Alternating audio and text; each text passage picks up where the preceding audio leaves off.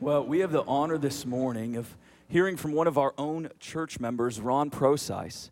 And it is amazing to be able to have him speak and have him as a member of our church. He was ordained as a pastor in 1990, and he has served in that role and as a military chaplain for over 30 years. Um, he and his wife have written two books um, When Your World Shatters and Stronger Seven Portraits of Spiritual Fortitude. He's received his MDiv from Western Seminary and his doctorate in expository preaching from Master's Seminary. And so we are just so blessed to be able to have him come and share with us this morning. So, Ron, would you come and bring us the word of the Lord this morning? Thank you.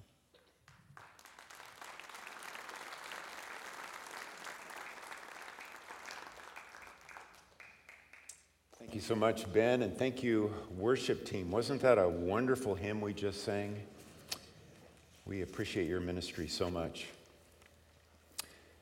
Well, my wife Donna and I moved from California uh, to be in your community a little while ago uh, because of our daughter Anna and her children. And for those of you with grandkids, you know that uh, they kind of trump everything. They trump the weather, they trump the beaches, they, they, they, trump everything. We were involved in pastoral ministry in California, and uh, this is a new chapter for us. And so it was very, uh, very different for us to, to be looking for uh, a church that was faithful to God's word. And we are so glad that we found uh, this church and uh, its faithful teaching. And what surprised us was the, the warm welcome of this church family. We are so grateful for that. We are so, so thankful for what God uh, has done and, and continues to do here. And uh, as a pastor, I can tell you, uh, and undoubtedly you are, already know this, but how important uh, the pastor, the staff, the leadership of the church is. But what you might not know is what an incredibly demanding ministry that is. And all that's to say is uh, they need your prayers, they need your continued encouragement and support so that together as a church family, we can be the church that God has called us to be.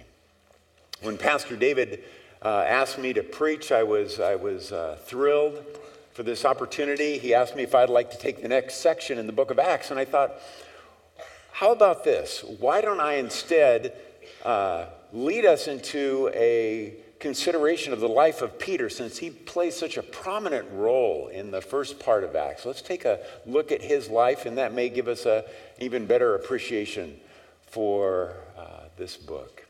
So, as we do that, will you uh, join with me in prayer? Father, we are so thankful for your goodness to us because of Christ. We are so thankful that in him we have every spiritual blessing. We, we are so grateful.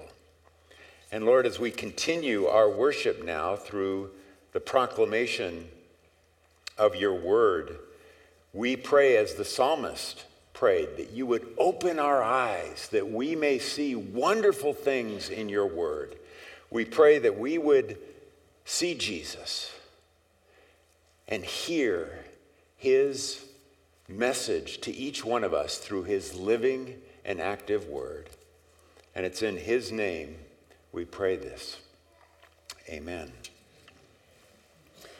What comes to your mind when you think of Peter in God's Word. You probably think of the impulsive, impetuous disciple whose life was inconsistent, who failed time after time, the one who even denied knowing the Lord. All of that is true, but there is far more to his life. Listen to what the Lord says about Peter in Luke chapter 22 after the Last Supper. He said, Simon, Simon, behold, Satan demanded to have you, that he might sift you like wheat. But I have prayed for you that your faith may not fail. And when you have turned again, strengthen your brothers.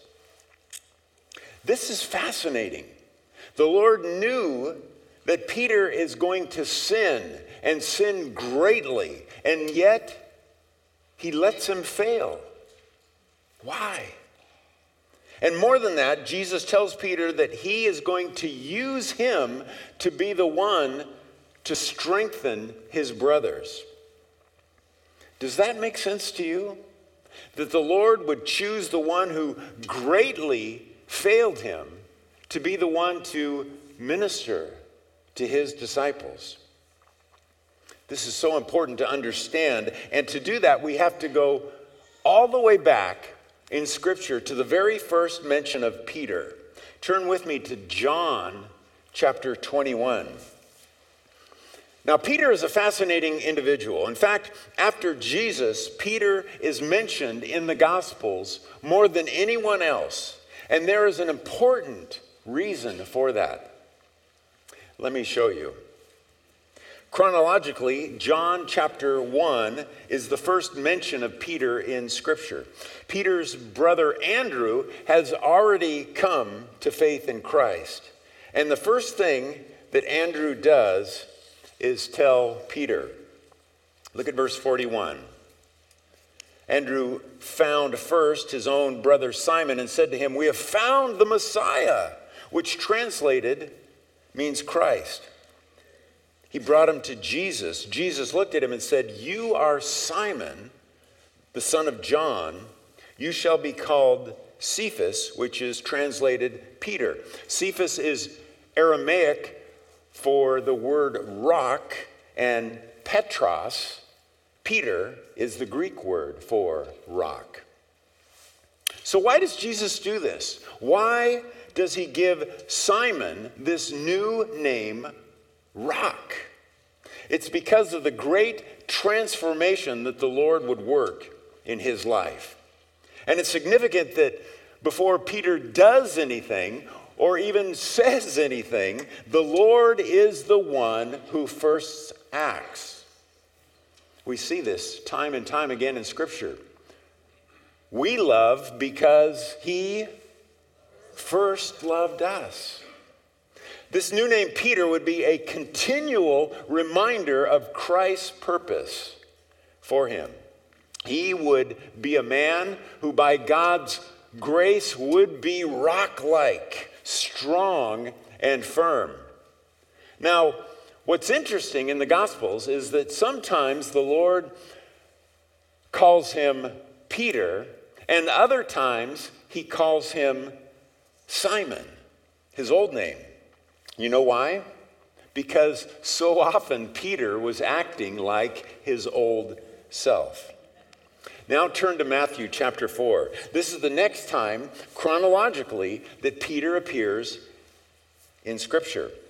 And here we learn his occupation, and more importantly, we learn of the Lord's plans for him. Verse 17. Jesus began to preach and say, Repent, for the kingdom of heaven is at hand. Now, as Jesus was walking by the Sea of Galilee, he saw two brothers, Simon, who was called Peter, and Andrew, his brother, casting a net into the sea, for they were fishermen. And he said to them, Follow me, and I will make you fishers of men. Immediately they left their nets and followed him. Now, if you were just reading through Matthew, you might wonder at this wait a minute. Peter is leaving his occupation, he's leaving his work just because someone shows up and says, Follow me. But as we just saw, John, who was also called in that passage, verse 21, he lets us know what happened first that Peter had already encountered Jesus. And then, starting with the next chapter, Matthew 5, we understand what Jesus was preaching in verse 17, what it means to repent, what this good news is in following Christ. It means, verse 3, to come to terms with the reality that you are poor in spirit. You are morally bankrupt before God because of your sin, and you have no resources at all to pay for this massive debt that you've incurred. Because of that, verse 4, you mourn over your sin. And so, verse 5, you are meek, humbly submitting yourself to God.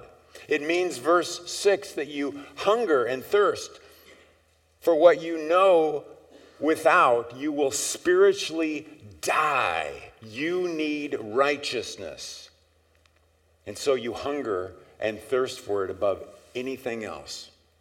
This is the beginning of the first sermon of Christ that is recorded in the New Testament. And Peter was right there.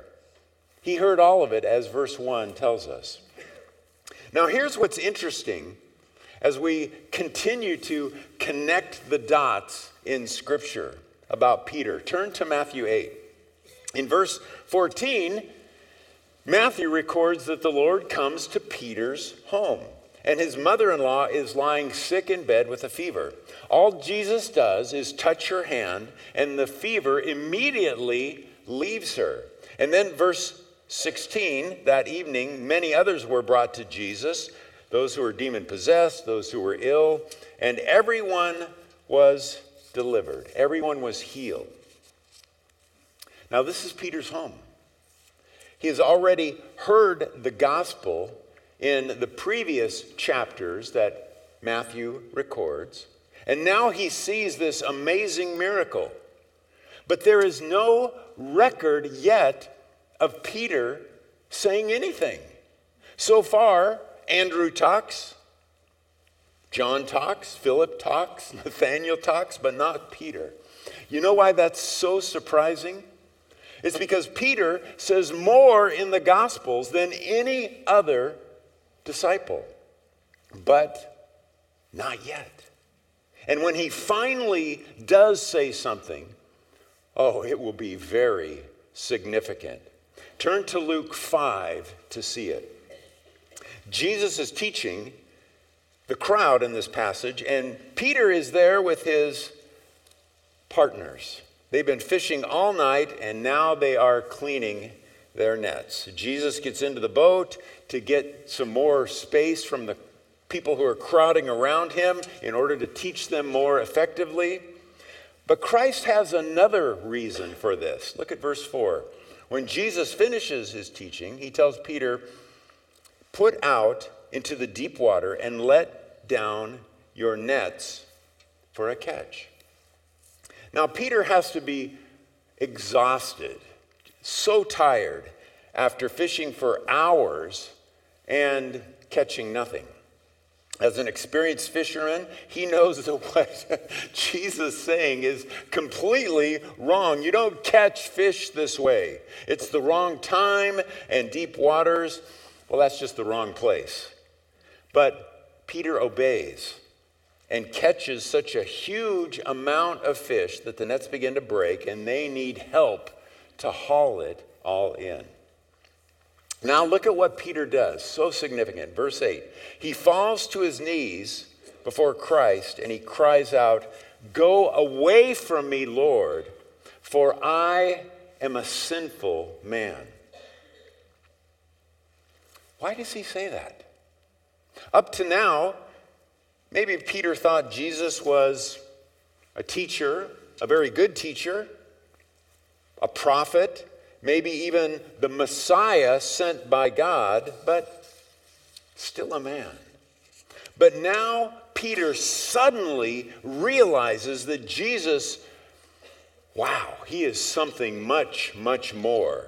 Only God could do this miracle. And he, Peter, is standing right before him. So Peter confesses his sinfulness, calling him Lord, Master. In this passage, Peter finally speaks, and his are words of repentance. He does exactly what Christ teaches in the Sermon on the Mount. He confesses his spiritual poverty. He falls on his knees in mournful brokenness over his sin, and he meekly calls Christ his Lord, his master. And Jesus, knowing that Peter is hungering and thirsting for righteousness, says to him, verse 10, I love this do not fear. Do you realize how significant that is? It's significant because sinful man has every reason to fear before a holy, righteous God. Fear of condemnation, fear of punishment, fear of eternal death. But Christ says, do not fear. Why? Because Jesus came to this world to take the punishment, the condemnation, the death that we deserve to bring salvation. For all who trust in him as Lord and Savior, there is now no condemnation. There is now for us no reason to fear. That is the transformation of grace, bringing forgiveness to the guilty, bringing righteousness to the disobedient, bringing life to the dead. But that is just the beginning. Now, understand this nothing needs to be added to salvation. On the cross, Jesus said, It is finished, it's complete. It's paid in full. Everyone who trusts Christ is completely delivered out of the kingdom of darkness and now is in the kingdom of light, the kingdom of heaven, the kingdom of Christ. And that begins a life of learning to live as a citizen, a member of that kingdom.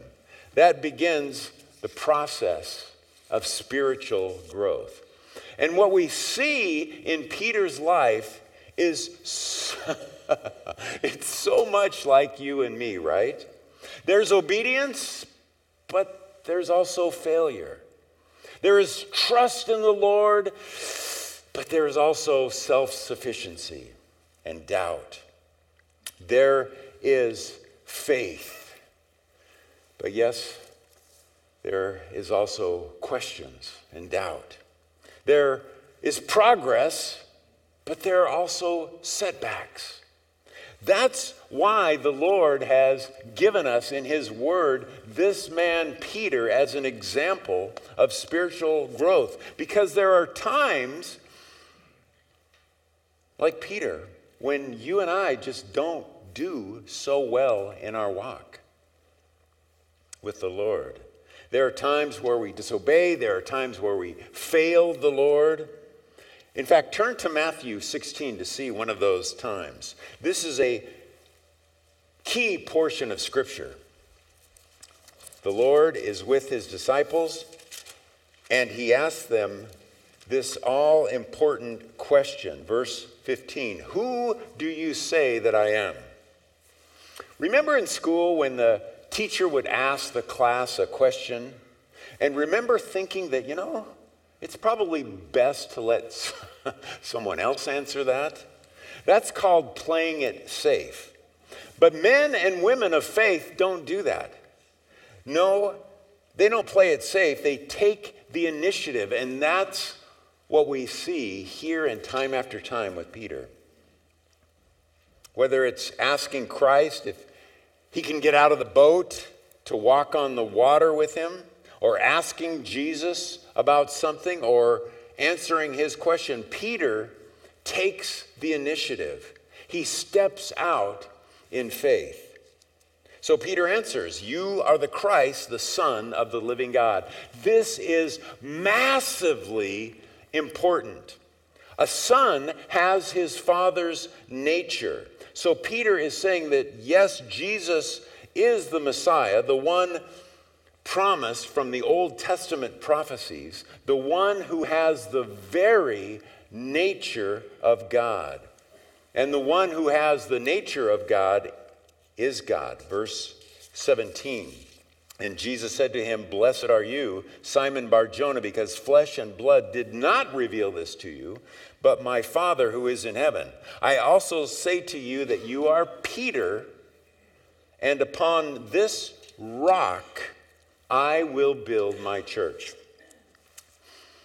Now, as I pointed out, the name Peter in the Greek, it's the Greek word Petros, which is actually a small stone.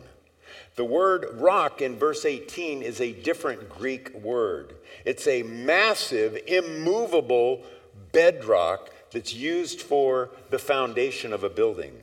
The Lord is telling him that this revelation that he just declared, that the Father gave him, this bedrock truth of who Christ is will be the foundation of his church. Christ builds his church on those who make, like Peter, this great confession that Jesus is the Christ, the Savior, the Son of God. And then the Lord says, and the gates of Hades will not overpower it. I will give you the keys of the kingdom of heaven, and whatever you bind on earth shall have been bound in heaven, and whatever you loose on earth shall have been loosed in heaven. This is astounding. The Lord says to this ordinary, flawed, weak man, You, Peter, are going to preach the message that I am the Christ, the Son of the living God. That message of who I am and what I will do will bar the gates of hell and open the gates of heaven. This miracle of pulling in the great catch of fish was exciting, but this, wow, this is incredible. There is no greater miracle than seeing someone delivered from death to life, seeing someone whose life is transformed by the grace of God. You and I share in this. You and I have been given by Christ the keys of his kingdom. The good news that Jesus opens heaven to everyone who believes in him. Amazing. But it's right here with Peter that you see the danger that we all face the danger of pride. Look at verse 21. Jesus began to show his disciples that he must go to Jerusalem and suffer many things from the elders and the chief priests and scribes and be killed and be raised up on the third day. So Peter hears that. And what does he do? Well, he has basically two options. If he understands that this is God's plan for Christ to bring salvation, then he can respond with thanksgiving and praise, right? Wow. Lord, this is amazing. You are going to do this to accomplish salvation. Or, option two, if Peter doesn't understand that plan, he can simply ask for more explanation. So Peter's got two great options. Which option does he choose? Neither. Verse 22 Peter took him aside and began to rebuke him, saying, God forbid it, Lord. This shall never happen to you. This is astounding. Peter confesses Christ as the very Son of God, and then he turns around in the next moment and says, no, Lord, you don't know what you're talking about. Peter actually rebukes God. I'm sure he had good intentions, but that is how dangerous pride can be. Thinking that you are doing something good, something right, when actually you are doing something very wrong. Peter's obstructing Christ from the very thing that he came to do. So it's time for another important lesson for Peter. Verse 23 the Lord says to him, Get behind me, Satan. You are a stumbling block to me, for you are not setting your mind on God's interests, but man's. Wow, that is a severe reprimand. That is the danger of pride, the danger that you and I face all the time. Peter needed to understand this. He needed to understand his vulnerability, that his pride could be used by Satan in his life and in his ministry. Like you and me, Peter needed humility. Now, confrontation and correction, that's a hard thing to experience, right? This must have been humiliating for Peter, especially in front of all the other disciples who were watching this.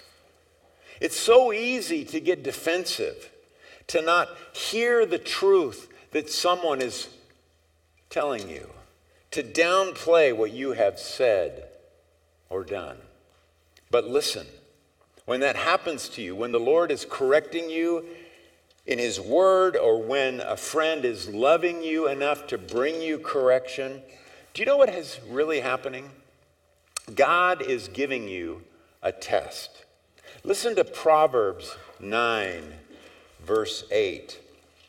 Do not rebuke a fool, or he will hate you.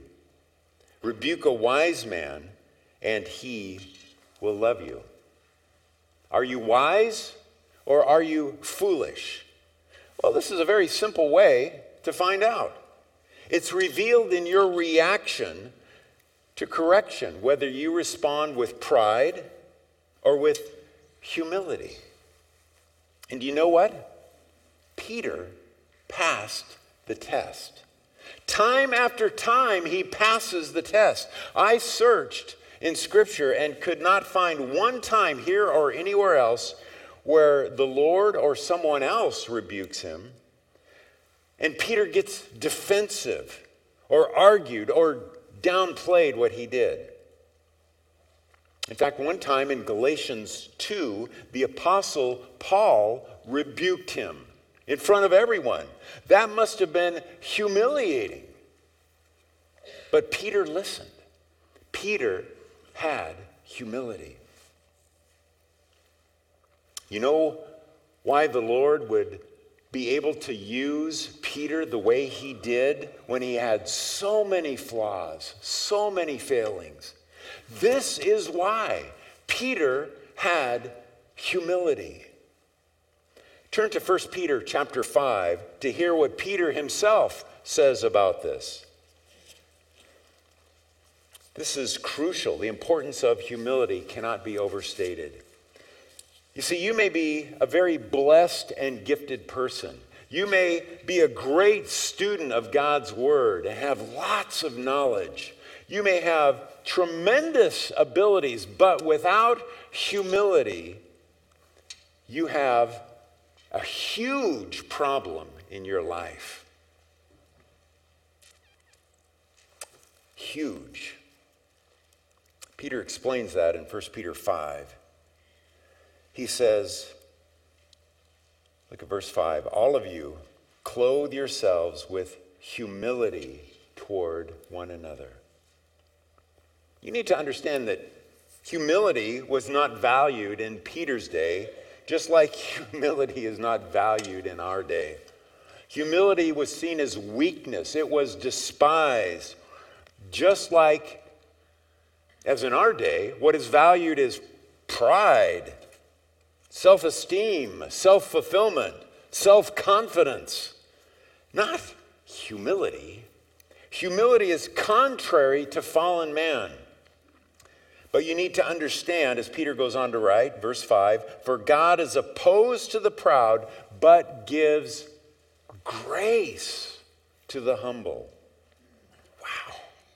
You can either receive grace or you can have God opposing you. It's your choice. And it depends on this whether or not you are humble. That is why the Lord could use someone like Peter who stumbled and who sinned. It's because he was humble and the Lord just kept giving him more and more grace. And then the Lord used Peter to be an instrument of his grace to others. Now, at this point, you could be thinking, well, sure, That's great to receive grace. But the way that, that I have failed, honestly, it's in a whole different category. The way that I have sinned, the way that I have failed is disastrous. What hope could there be for me? Well, that's where, again, you and I, by God's grace, can find great encouragement in the life of Peter. Despite his self confidence, despite his good intentions, we read that Peter failed immensely. He told Jesus this even though everyone else might fall away, I will never fall away. And then what happened? He denied that he even knew Jesus. Not once, but repeatedly. Turn to John chapter 21. This is such an important scripture. I'm so glad this is in God's Word. Coming to the last chapter of John, Jesus has been crucified, he's been buried, he's been uh, raised back to life, all to be that sacrifice for sin to bring God's salvation to all who would believe. What glorious, great news. But something is not right there is this matter of Peter's great failure.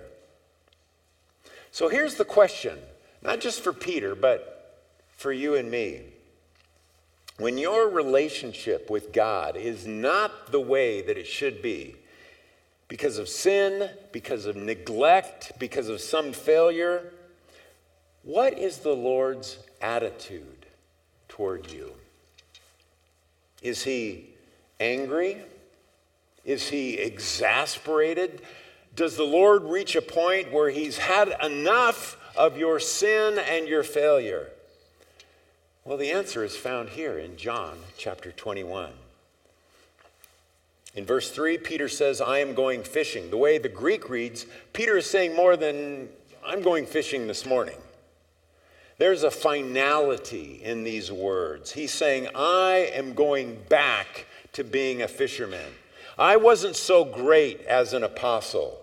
You all know that. And maybe that's not for me, but there's one thing that I can do, and that's fish.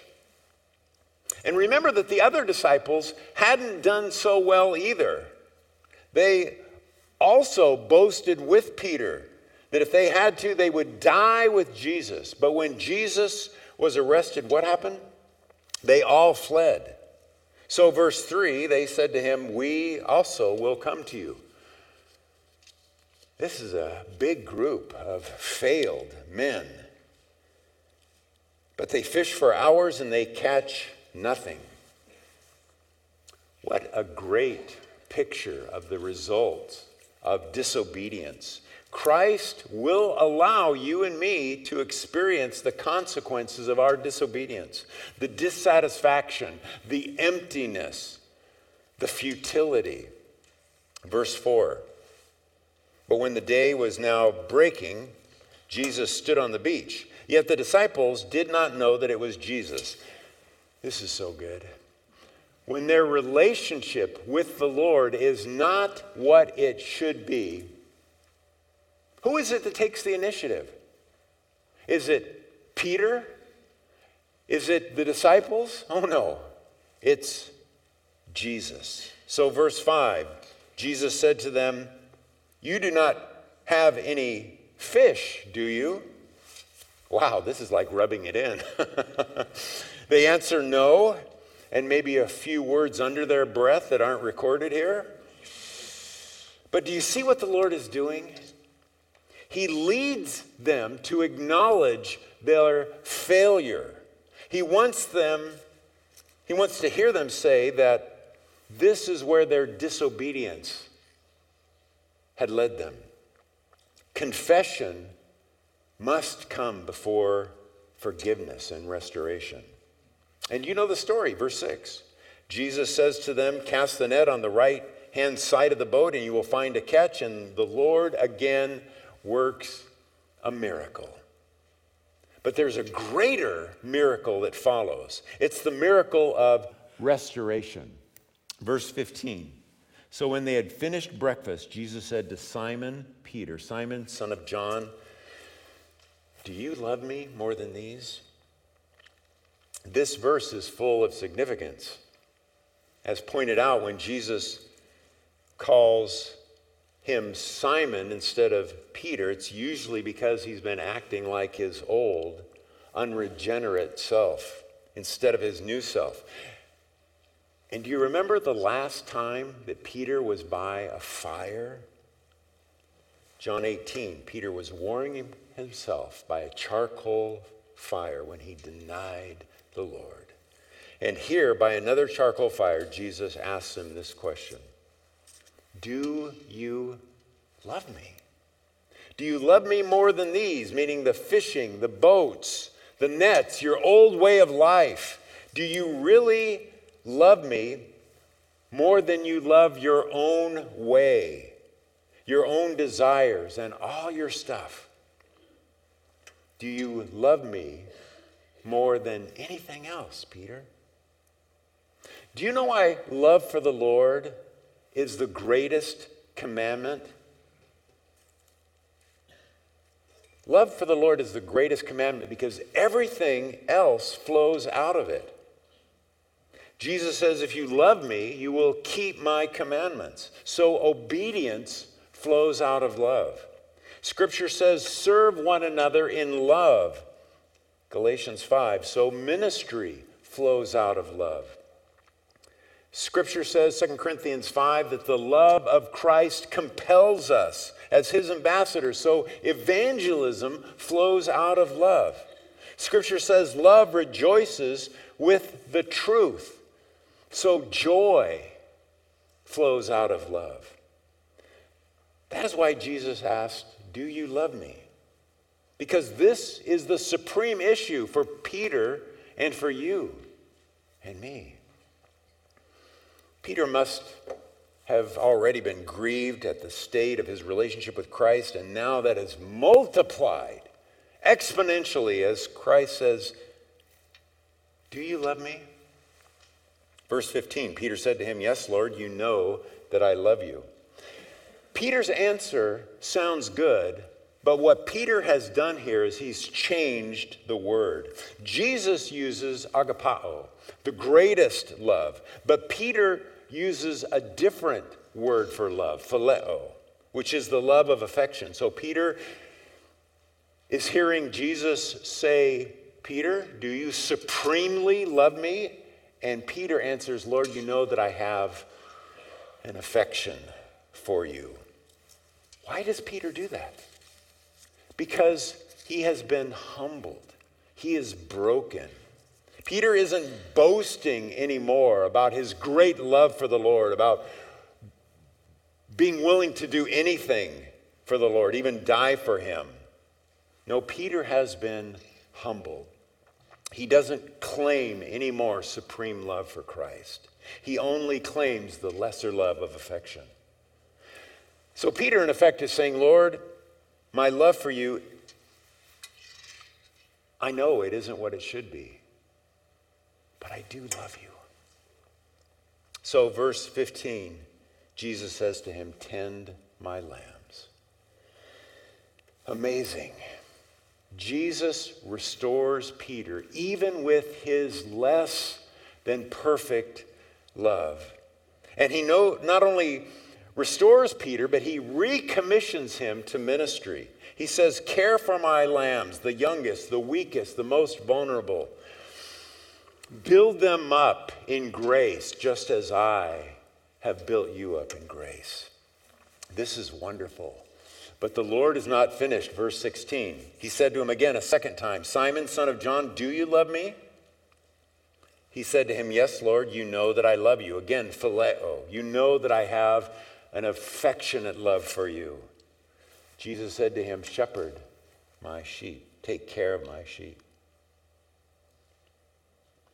This is so significant in many ways. And one of the ways is to understand there are so many people who talk about loving Christ and yet have no involvement at all with his church. But Christ says that love for him is expressed how? In loving commitment to his sheep. Do you love Do you love me? Then love my people. Love my flock. Be committed to them. Then verse 17 Jesus questions Peter yet again. He said to him the third time, Simon, son of John, do you love me? Three times Peter denied Christ. Three times Jesus asked Peter, Do you love me? But this time, Jesus doesn't use the word agapao, the supreme love. This time, he drops down. He says the word that Peter has been using, phileo. Simon, do you really even have an affectionate love for me? Because your behavior doesn't support even that level of love. What the Lord is doing is He's going deep into Peter's heart. This is painful. This is corrective surgery. But it is necessary for Peter to come to terms with his disobedience, his self confidence, his pride. Verse 17 Peter was grieved because he said to him the third time, Do you love me? And he said to him, Lord, you know all things. You know that I love you. Jesus said to him, Tend my sheep. You realize, don't you, that it's not just Peter that the Lord is restoring. Peter is the representative leader for all of the disciples. They have all failed Christ, they have all sinned, they have all disobeyed him. And the Lord's heart is to restore them, to restore all of these disciples, including you and me as well. So, in this sermon, I hope you have seen much more than the life of Peter. I hope you have seen Jesus, the one who loved Peter and transformed his life, the one who loves you and by his power is able to transform your life. So if we have as we have considered what the Lord is telling us in his word, let me ask you, where are you? Have you come to Jesus like Peter in Luke 5, confessing your sin to the Lord and receiving His forgiveness? Has your life been transformed by His grace? If you haven't, today can be that day. Today can be the best day of your life if you come to Him, trusting Jesus as your Lord and Savior, just like Peter did. If you have come to Jesus and have a relationship with him, then you are at that second point, just like in Peter's life, where his grace, the grace of Christ, is continuing to change you. So that, like Peter, you are continuing to grow in your relationship with the Lord. In fact, that is the, the last encouragement that Peter gives in Scripture. 2 Peter 3:18. Grow in the grace and the knowledge of our Lord and Savior, Jesus Christ. So, if that's where you're at today, keep growing in the grace of Jesus. Keep getting to know Him better through His Word, His living and active Word that He has given to you to speak to you. John 10 My sheep hear my voice. I know them, and they follow me. But maybe today you're at that third point, needing restoration. Maybe, like Peter, you have failed, you have sinned, and maybe your relationship with the Lord is not what it should be. If that's the case, then know this the Lord's great heart is to restore you his love, His mercy, His grace to you is so great, so abounding, so faithful. As the psalmist said, You, O Lord, have never forsaken those who seek you. Let's pray.